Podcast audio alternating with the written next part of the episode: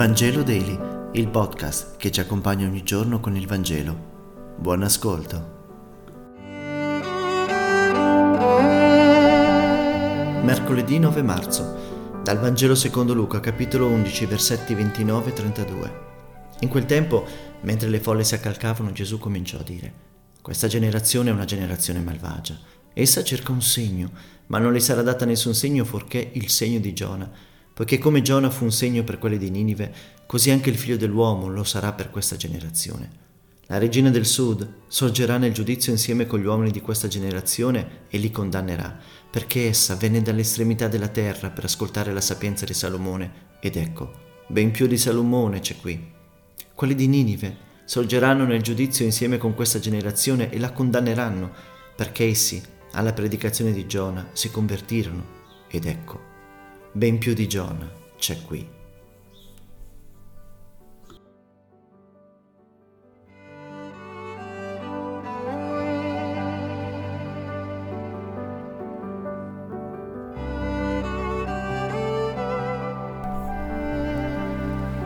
Siamo sempre alla ricerca di segni nel nostro quotidiano. Un segno può essere simbolo di speranza di fronte a una guarigione, oppure può essere segno di disperazione quando si rischia di iniziare di nuovo una guerra.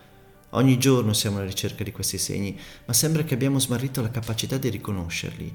Cerchiamo dei segni grandi, dei miracoli che ci parlino di Dio e ci dimentichiamo che il nostro è un Dio che si è incarnato. Cerchiamo segni fuori dalla realtà e non li troviamo. Spesso siamo bravi ad inventarli e allora diventiamo dei creduloni, anche se in nome della fede, quando è nella realtà che noi possiamo incontrare questi segni. I segni sono i fratelli e le sorelle che incontriamo ogni giorno, come Giona è stato segno per la sua generazione, come Gesù è stato segno inascoltato per la sua, così noi. Siamo circondati da fratelli e sorelle che sono segni, ma non li sappiamo riconoscere perché in tutt'altre faccende affaccendati, perché attenti a guardare dalla parte sbagliata, dalla parte della disincarnazione. Siamo ancora una generazione che cerca segni, non è cambiato molto da allora.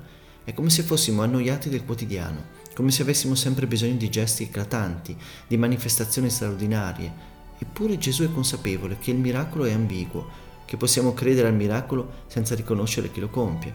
Per convertirci non abbiamo bisogno di segni prodigiosi o di eventi traumatici, abbiamo accanto a noi l'essenziale, la parola, la testimonianza, la gioiosa esperienza della Chiesa.